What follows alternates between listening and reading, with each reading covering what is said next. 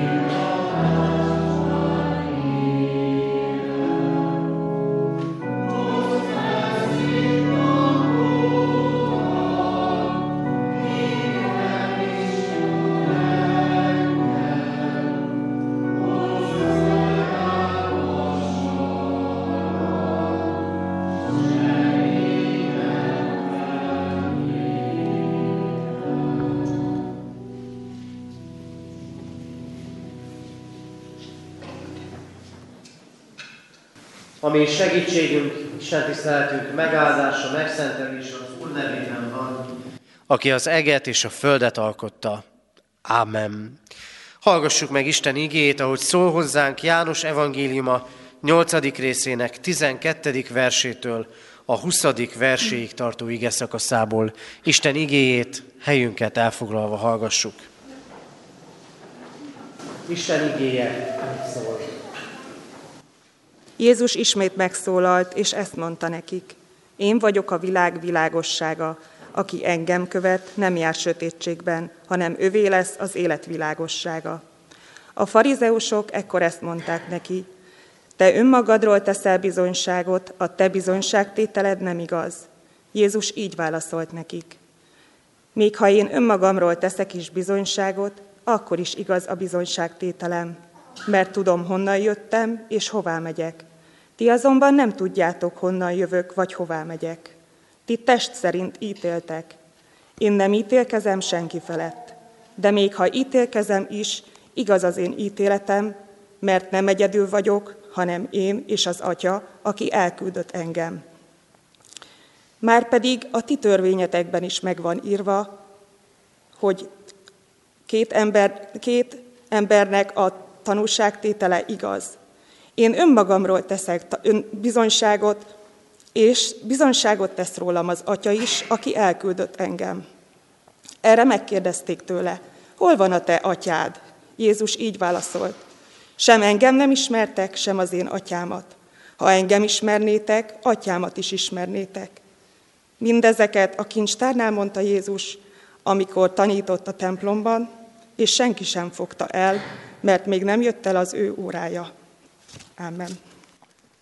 Isten szent lelke, tegye áldássá szívünkben az igét, és adja, hogy annak ne csak hallgatói legyünk, hanem üzenetét megérthessük és megtarthassuk. Jöjjetek, fennállva imádkozzunk. Urunk, áldunk és magasztalunk téged, mert több az élet a mindennapoknál, több az élet a létezésnél, több az élet a láthatóknál.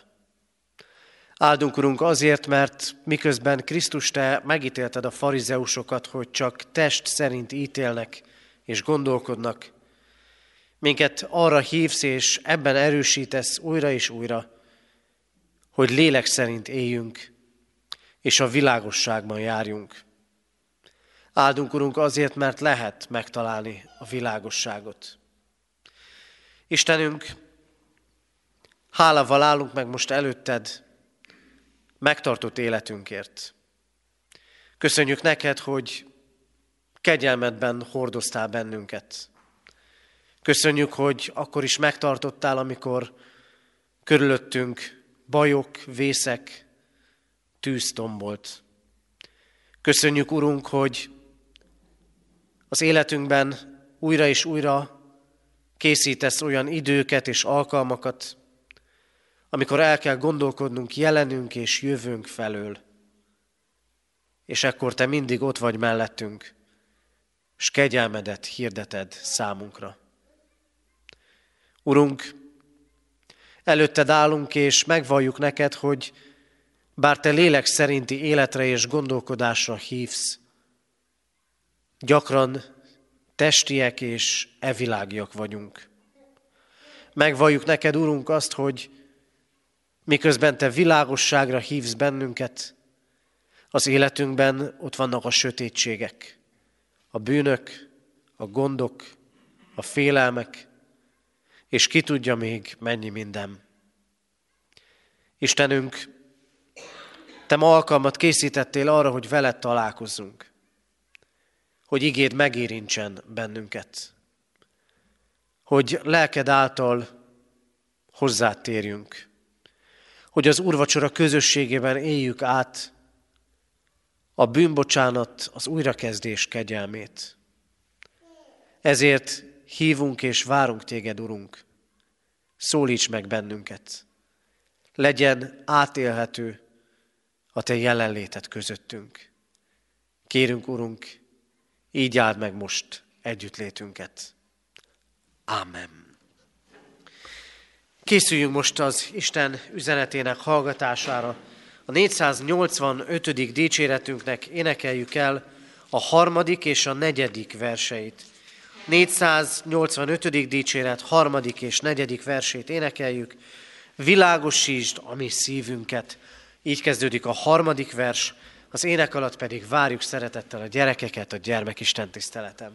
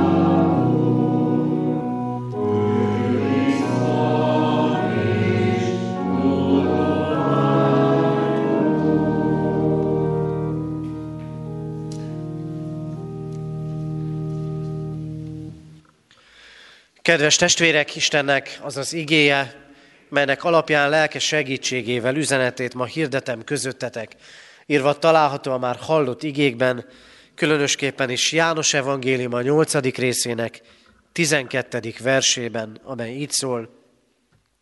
Jézus ismét megszólalt, és ezt mondta: Én vagyok a világ világossága. Aki engem követ, nem jár sötétségben, hanem övé lesz az élet világossága. Ámen. Eddig Isten írott igéje. Kedves testvérek, ahogyan említettem is már, ezekben a hetekben Jézus egy-egy önkijelentése van előttünk. 2 héttel ezelőtt a mindennapi kenyérről, az élet kenyeréről szólt az ige üzenete. Jézus azt mondta: Én vagyok az élet kenyere. A múlt héten egy asszonnyal, a samáriai asszonnyal való találkozása volt előttünk. És ebben a találkozásban megláthattuk azt, hogy hogyan kezd el beszélgetni Jézus határokat átlépve ezzel az asszonnyal, és a testi mindennapi kérdésektől hogyan jutnak el a lelki dolgokig. Egészen odáig, hogy hol és hogyan kell imádni az Istent. A mai én vagyok mondása Jézusnak, hallottátok, így szól. Ő azt mondja: Én vagyok a világ világossága. És miközben az elmúlt heti ígében, a samáriai asszonnyal való találkozásában volt valami feloldás, a találkozás, emberek Jézushoz fordulása, nem tudjuk, hogy ennek a most hallott történetnek, beszélgetésnek mi a vége. Most a farizeusokkal találkozik Jézus. Most vita van közöttük. És annyit mégis tudunk az egész végéről, hogy a farizeusok meg akarják ölni Jézust. Lám, mennyivel másabb ennek a történetnek a vége, mint az előző, a samáriai asszonnyal való találkozás. Ugye ismerős ez? Ilyenek a mi találkozásaink, a mi beszélgetéseink is. Jól végződik, vagy rosszul? Megegyezünk, vagy nem közelednek az álláspontok? És tudjátok jól azt is, hogy nem az együtt töltött idő számít, hanem hogy mennyire történik meg a találkozás. Hogy mennyire nem az együtt töltött idő számít, nézzétek meg Jézus gyógyítási történeteit. Azt látjuk azokban, hogy az ott szereplő emberek, legyen szó vakról, bénáról, sántáról, lehet, hogy csak egyetlen egy alkalommal, sőt, néhány percig találkozik Jézussal, és mégis életet formálóvá lesz a találkozás. Megbocsáttatnak a bűnök, és meggyógyulnak a betegek. És ezzel szemben gondoljatok Júdásra. 3 évig követi Jézust. Ott van, közel hozzá. Lát csodákat, hall tanításokat. 3 év eltelik, és mintha nem történne semmi. Megtagadja Jézust, és aztán öngyilkos lesz. Így van ez a mi templomba járásunkkal, az Isten keresésünkkel is. Lehet, hogy valaki először jön el egy istentiszteletre, és kap olyan isteni érintettséget, találkozás, hogy itt marad, és elkezdi követni az Istent. Lehet, hogy valaki évekig, évtizedekig jár úgy a templomba, hogy valójában nem találkozik Krisztussal.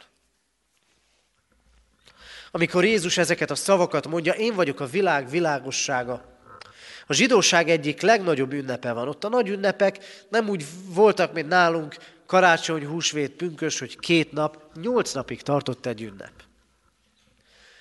És az ünnep első, meg az utolsó napján mindig volt nagy áldozatbemutatás. Amikor Jézus ezeket a szavakat mondja, a lombsátor ünnepének az utolsó napja van.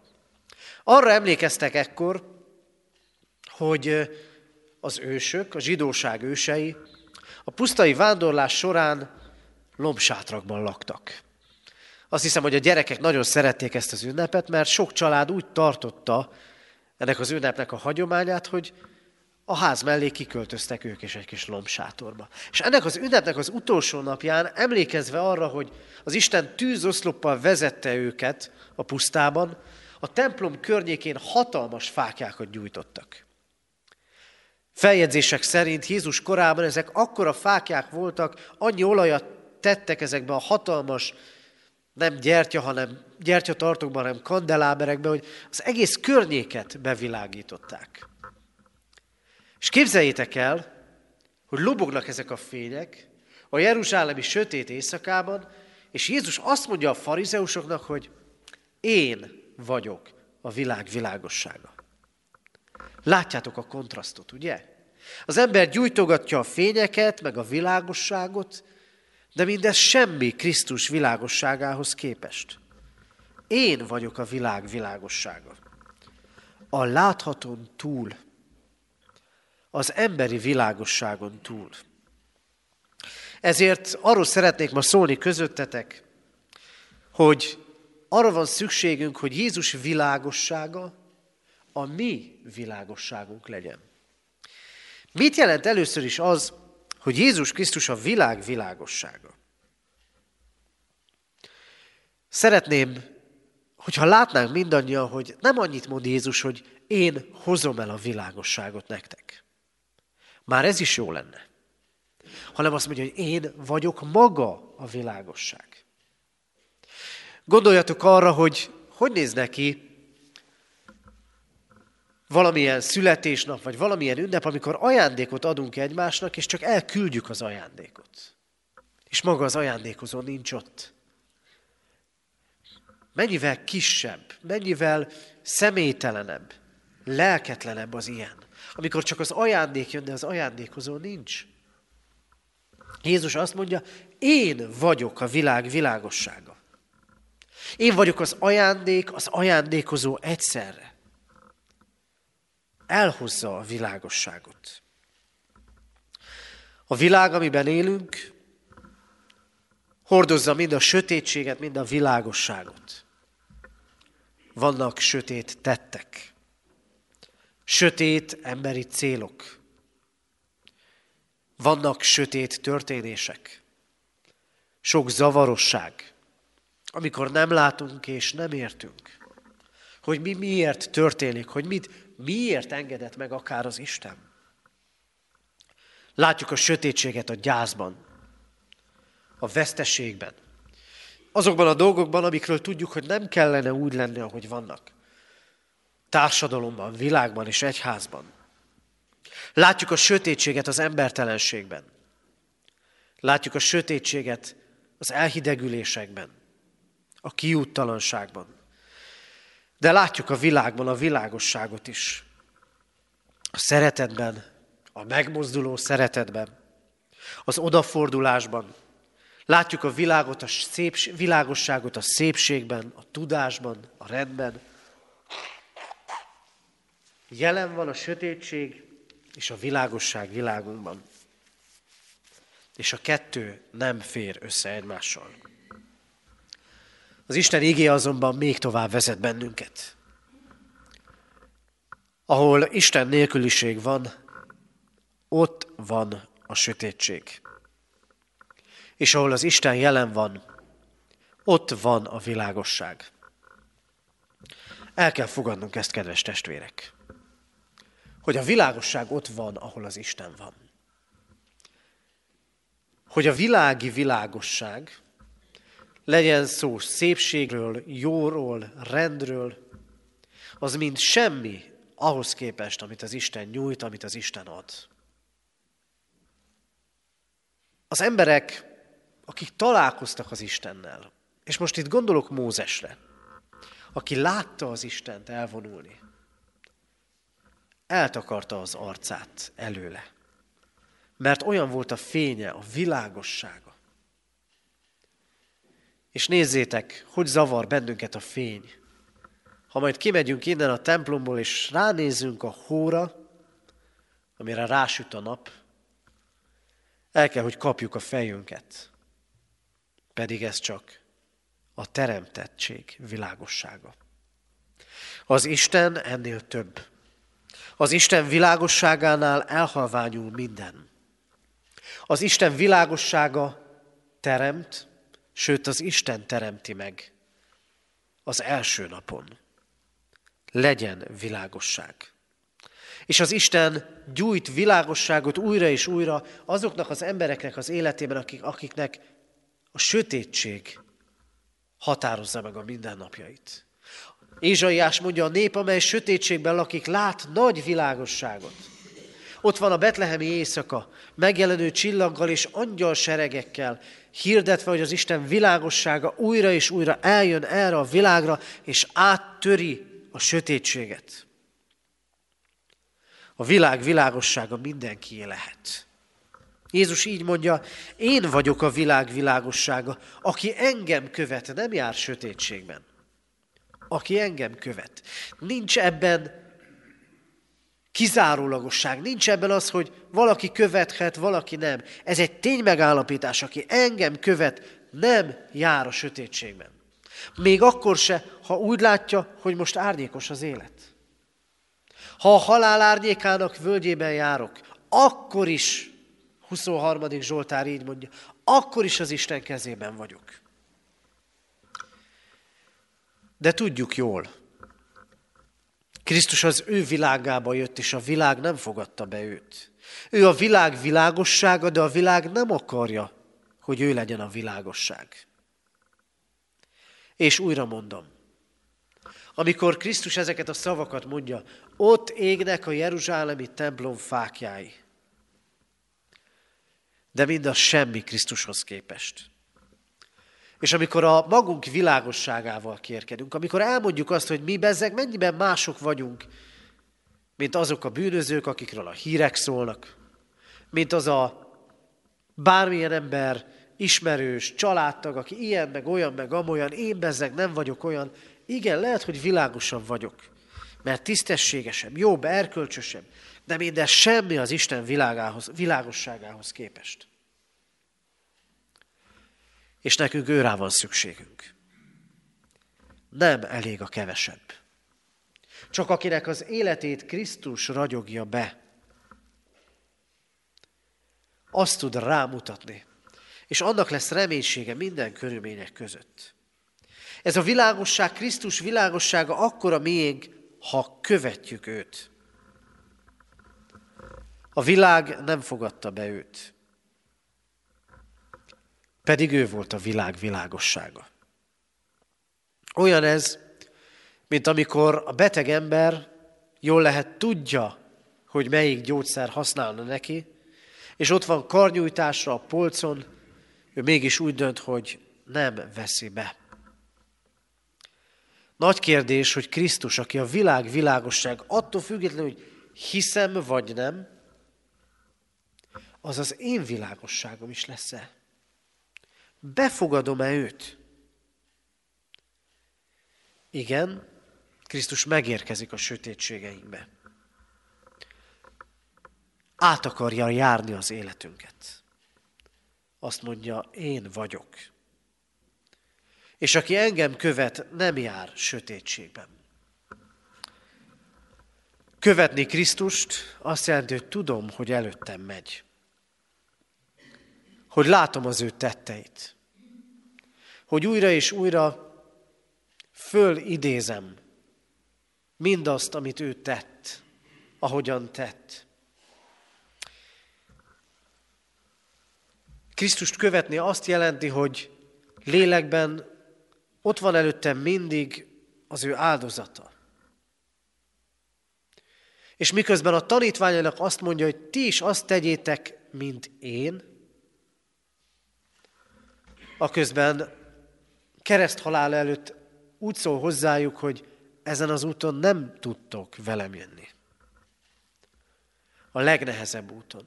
De azt mondja ugyanakkor Krisztus, hogy ahogy én feltámadok, ti is részesei lesztek a feltámadásnak. Mert új életet kaptok. Mert reménységet kaptok az örök életre vonatkozóan. Ezért követnünk kell őt. Indulatát, tetteit, könyörületét. Azt, ahogyan ő odafordul a másik emberhez. A világosság János evangéliumában csupa-csupa olyan szóval rokon értelmű, rokon üzenetű szó, amikre vágyunk. Mert Jánosnál, János evangélistánál a világosság jelenti az életet. Jelenti a biztonságot. Hányszor éli át az ember? Hogy nincs biztonságban. Valami mindig inog. Az élet egyik területét sikerül megtámogatni, megerősíteni, és már menni kell a másikhoz, hogy ott is erősítsünk. Biztonság. Krisztus a biztonságot. A világosság jelenti az ismeretet, hogy tudod, hogy hol vagy. A világosság jelenti Jánosnál a tájékozódást. Hogy eligazodsz a világ az élet dolgaiban. Erről hadd szóljak nagyon röviden. A mai ember nem találja a helyét. Nem tudunk tájékozódni. Azt se tudjuk, hogy mi folyik körülöttünk a világban. Egyre több embernek ez az alapélménye, hogy nem tudom, hogy mi van. El kell kezdeni Krisztust követni. Mert akkor sok minden világossá lesz. Akkor tudod, hogy hol vagy te, és merre tart a világ, és merre tart az életet. De akinek nem Krisztus a világossága, annak számára viszonylagos, relatív lesz minden. És világosságban járni azt jelenti, hogy nem test szerint élünk. Ezt mondja Jézus a farizeusoknak, hogy ti test szerint éltek, és test szerint ítéltek. Nem látjátok az Istent. Ti csak a láthatóra, az anyagira néztek, és csak emberi szempontok szerint gondolkodtak. Krisztust követni, a világosságban járni azt jelenti, hogy nem csak emberi szempontok szerint gondolkodok, hanem ahogy Krisztus vezet és láttat. A Krisztust követő ember lélek szerint él. Ezért az a kérdés, a világ világosságát, Krisztust befogadjuk-e, és személyes világossággá lesz-e számunkra? Nem rajta múlik. Ő azzá akar lenni nekünk. Azt mondja Jézus végül, ővé lesz az élet világossága. Az élet, tudjuk, nem csak világos. Az élet nem csak szép. Nem tudjuk, mi következik ránk ma, holnap, a jövőben.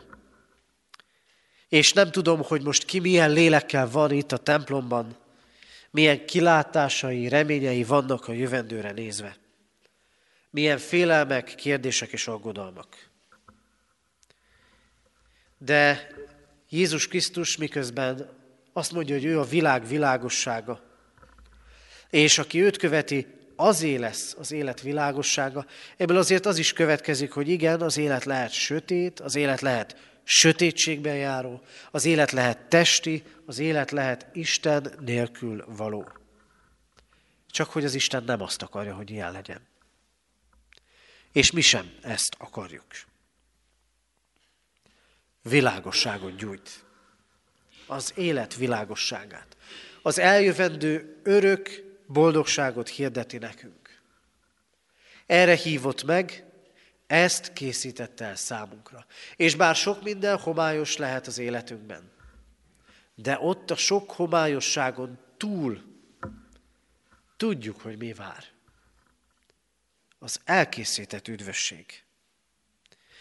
Ezért a Krisztust követő ember soha nem a bizonytalanság felé tart, hanem a bizonyosság felé. És a bizonytalanságai, a kérdéses dolgai között is az lehet a reménye, hogy biztosan ott van mellettem az Isten.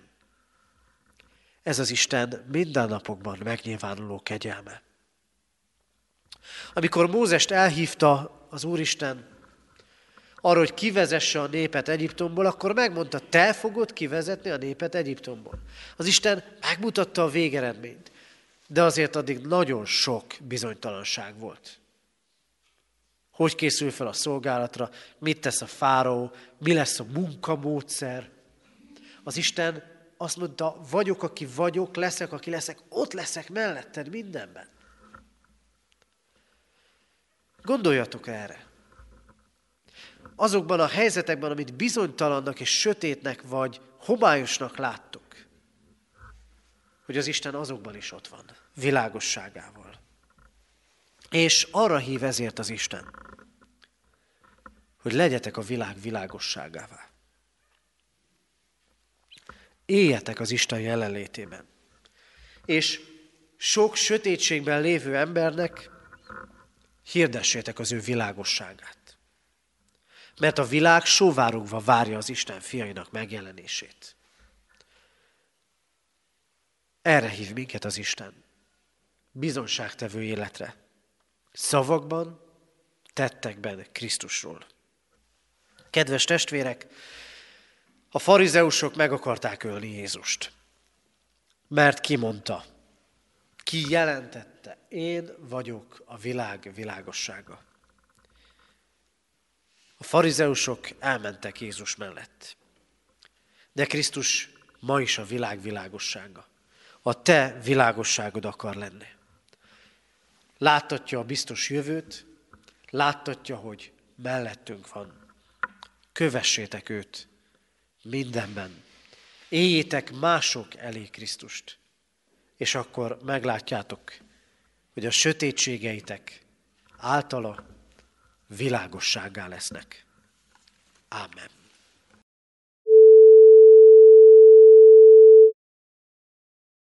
Mielőtt elbocsátanánk titeket, kérünk és intünk, hogy Isten kegyelmét hiába valóvá ne tegyétek magatokban. Az Istennek békessége uralkodjék a ti szívetekben, amelyre el is hivattatok egy testben, és háládatosak legyetek. A Krisztusnak beszéde lakozzék bennetek gazdagon minden bölcsességben, tanítva és intvén egymást zsoltárokkal, dicséretekkel, lelki énekekkel, hálával zengedezve szívetekben az Úrnak. Jöjjetek, imádkozzunk! Áldunk téged, Urunk, azért, mert te vagy a világ világossága. Áldunk azért, mert követhetünk téged. Igent mondhatunk a te hívásodra.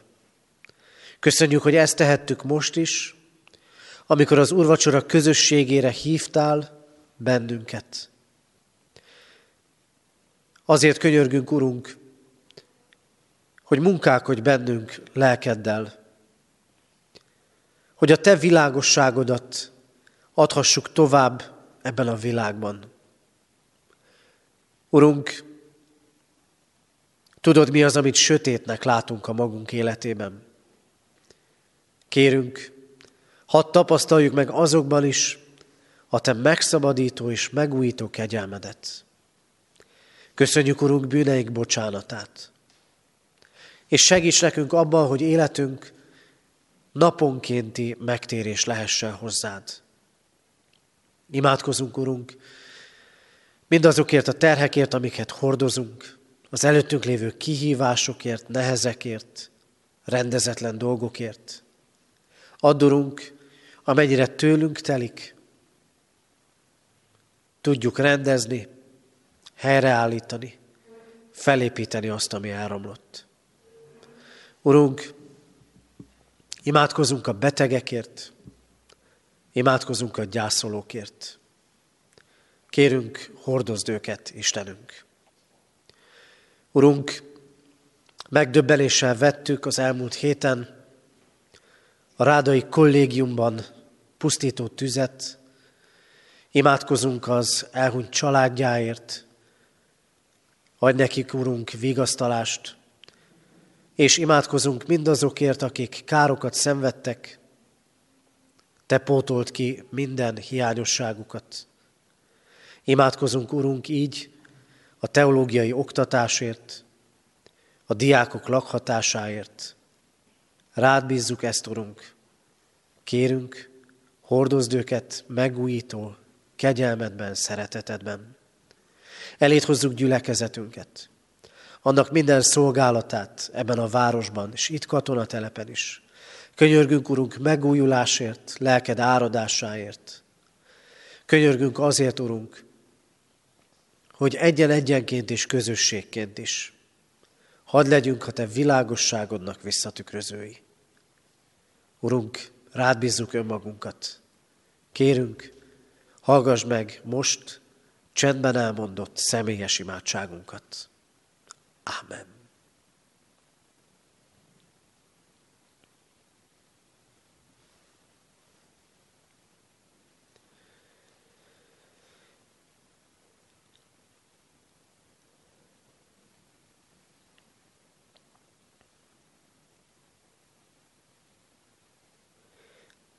Legyen áldott a neved, Urunk, mert meghallgatott könyörgésünket. Ámen. Ti azért így imádkozzatok. Mi, Atyánk, aki a mennyekben vagy, szenteltessék meg a te neved. Jöjjön el a te országod, legyen meg a te akaratod, amint a mennyben, úgy a földön is. Mindennapi kenyerünket add meg nékünk ma, és bocsásd meg vétkeinket, miképpen mi is megbocsátunk az ellenünk vétkezőknek. És ne vigy minket kísértésbe, de szabadíts meg a gonosztól, mert tiéd az ország, a hatalom és a dicsőség. Mindörökké. Ámen. Hirdetem az adakozás lehetőségét, mint Isten tiszteletünk hálaadó részét. Alázatos lélekkel Isten áldását fogadjátok. Istennek népe, áldjon meg téged az Úr, és őrizzen meg téged. Világosítsa meg az Úr az ő arcát rajtad, és könyörüljön rajtad. Fordítsa az Úr az ő arcát rád, és adjon néked békességet. Ámen. Helyet foglalva a hirdetéseket hallgassuk meg. Kedves testvérek, sok híre, hirdetése van gyülekezetünknek, nem is olvasom fel mindegyiket, a kiáratnál majd hirdetőlapokon megtalálják ezeket a testvéreket, néhányat azonban szükséges ezek sorából kiemelnünk. Az előttünk lévő alkalmakból hirdetem, hogy holnap délután, szokott rendszerint délután 3 órától a kézimunkakör összejövetele lesz itt a gyülekezeti teremben, kedden délután 5 órára pedig bibliaórára várjuk a testvéreket, ugyancsak a gyülekezeti teremben. Jövő vasárnap szokott rendünk szerint 9:30-10-kor lehetünk együtt itt az Isten jelenlétében, az Isten tiszteletem. Imádkoztunk az elmúlt héten eltemetett Bera Miklós Istvánné és Sipos Krisztina 74 éves, Ács Nándor 55 éves, Sebők Lajosné Varga Ilona 93 éves, Romhányi Béla Lászlóné Bagyas Mária 63 éves, és Új Ferenc 62 éves korában elhunyt szeretteiket gyászoló testvéreinkért. Halottaink vannak: Hegedűs Mária 75 esztendőt élt, temetése január 30-án, szerdán 11 órakor a református temetőben lesz. És Fehér Zalán 13 napot élt. Isten vigasztalását kérjük a gyászolók életére. Adományok érkeztek az elmúlt héten, egyházfenntartói járulékként 316.500 forint, Széchenyi városi misszióra 55.000, templomfelújításra 39.000, konviktus javára 10.000 és a gyülekezeti újság javára 67.880 forint adomány érkezett. E heti ima témaként imádkozzunk a lelkipásztorokért, a lelkipásztorok közötti testvéri közösségért, hogy együtt keressük Isten akaratát. Hirdetjük a testvéreknek, hogy akik a gyermeküket a református óvodába, vagy általános iskolába, vagy gimnáziumba szeretnék beiratni, és lelkészi ajánlást kérnének, jelezzék ezt nekem, illetve a parókus lelkészeknek, Varga Nándornak, vagy Kuti Józsefnek.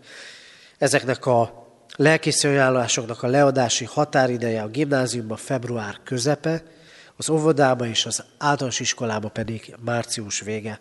Tehát aki lelkészi ajánlást szeretne, kérem, hogy jelezze nekem. Január 29-én, holnap után, kedden, este 6 órakor a Hírös Kecskemétiek című pódiumbeszélgetés következő összejövetele lesz, tehát kedden este 6-kor a régi Városi Mozi épületében.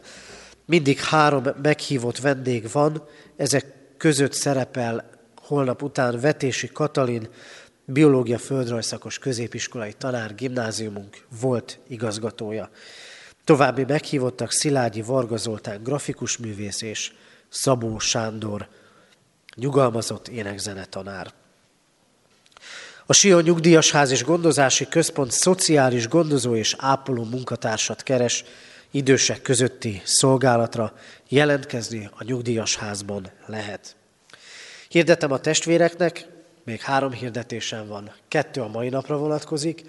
Az egyik, hogy Isten tisztelet után, ahogy hirdettük is, egy teázásra várjuk a testvéreket, ezért az ilyenkor szokott rendszerint ne a templomajtó felé induljunk majd Isten tisztelet végén, hanem a gyülekezeti terem felé, és akinek az ideje engedi, csatlakozzon hozzánk. Továbbá ugyancsak hirdettük, hogy ma délután 3 órakor az ökumenikus imahét, mondhatni zárásaként, római katolikus evangélikus testvéreinkkel közös istentisztelet lesz itt a katonatelepi templomban, ma délután 3-kor. Ez alkalommal igét hirdet dr. Finta József, a nagy templom plébánosa. És az utolsó hirdetés, megrendülten hallottuk, bizonyára a testvérek is mindannyian hallották, hogy szerdán este kigyulladt és kiégett a Károli Gáspár Református Egyetem Hittudományi Karának Rádai Kollégiuma, a 2. és a 3. emelet teljesen kiégett, egy ott lakó vendég elhunyt, de a diákok közül senkinek nem esett bántódása. A teológián majd később fog indulni, ezért a 2. féléves oktatás és a vizsgaidőszakot is felfüggesztették. A kár felmérése folyamatban van, és vannak itt közöttünk is olyanok, akik érintettek ebben, többé-kevésbé, még ennek a felmérése is folyamatban van. Először is azt kérem a testvérektől, hogy hordozzuk őket imádságban. Másodszorban egyházközségünkből nem csak teológusok tanulnak, vagy laknak a Rádai Kollégiumban, hanem olyan diákok is, akik más egyetemeken tanulnak. A következő héten igyekszünk számba venni, hogy kinek mire van szüksége, milyen segítségre, kit mennyi veszteség ért, és így igyekszünk segíteni nekik. Erről még majd a későbbiekben híradással leszünk, ez tehát egy gyűjtés lesz majd itt a mi egyházközségünkben. Ugyanakkor hirdetem már most, ehhez kapcsolódóan, hogy a Bács-Kiskunsági Református Egyházmegye esperese, Bán Béla nagytiszteletű úr körlevelet küldött az egyházmegye gyülekezeteinek, ami nyilvánvalóan bennünket is érint, hogy a jövő vasárnapi perselypénz, tehát a február 3. vasárnapi perselypénz a megyénk minden gyülekezetében összegyűjtésre kerül, és az újjáépítés, kármentesítés költségeihez fog hozzájárulni. Kérem a testvéreket, hogy mindezt szem előtt tartva készítsük jövő vasárnapra persely adományainkat. Az Úr legyen a mi gyülekezetünk őriző pásztora. Isten tiszteletünk zárásaként a záróimádságot megelőzően a 226. dicséretünk 4. utolsó versét énekeljük. 226. dicséret 4. verse így kezdődik: Dicsértessél, Atya Isten, magasságban.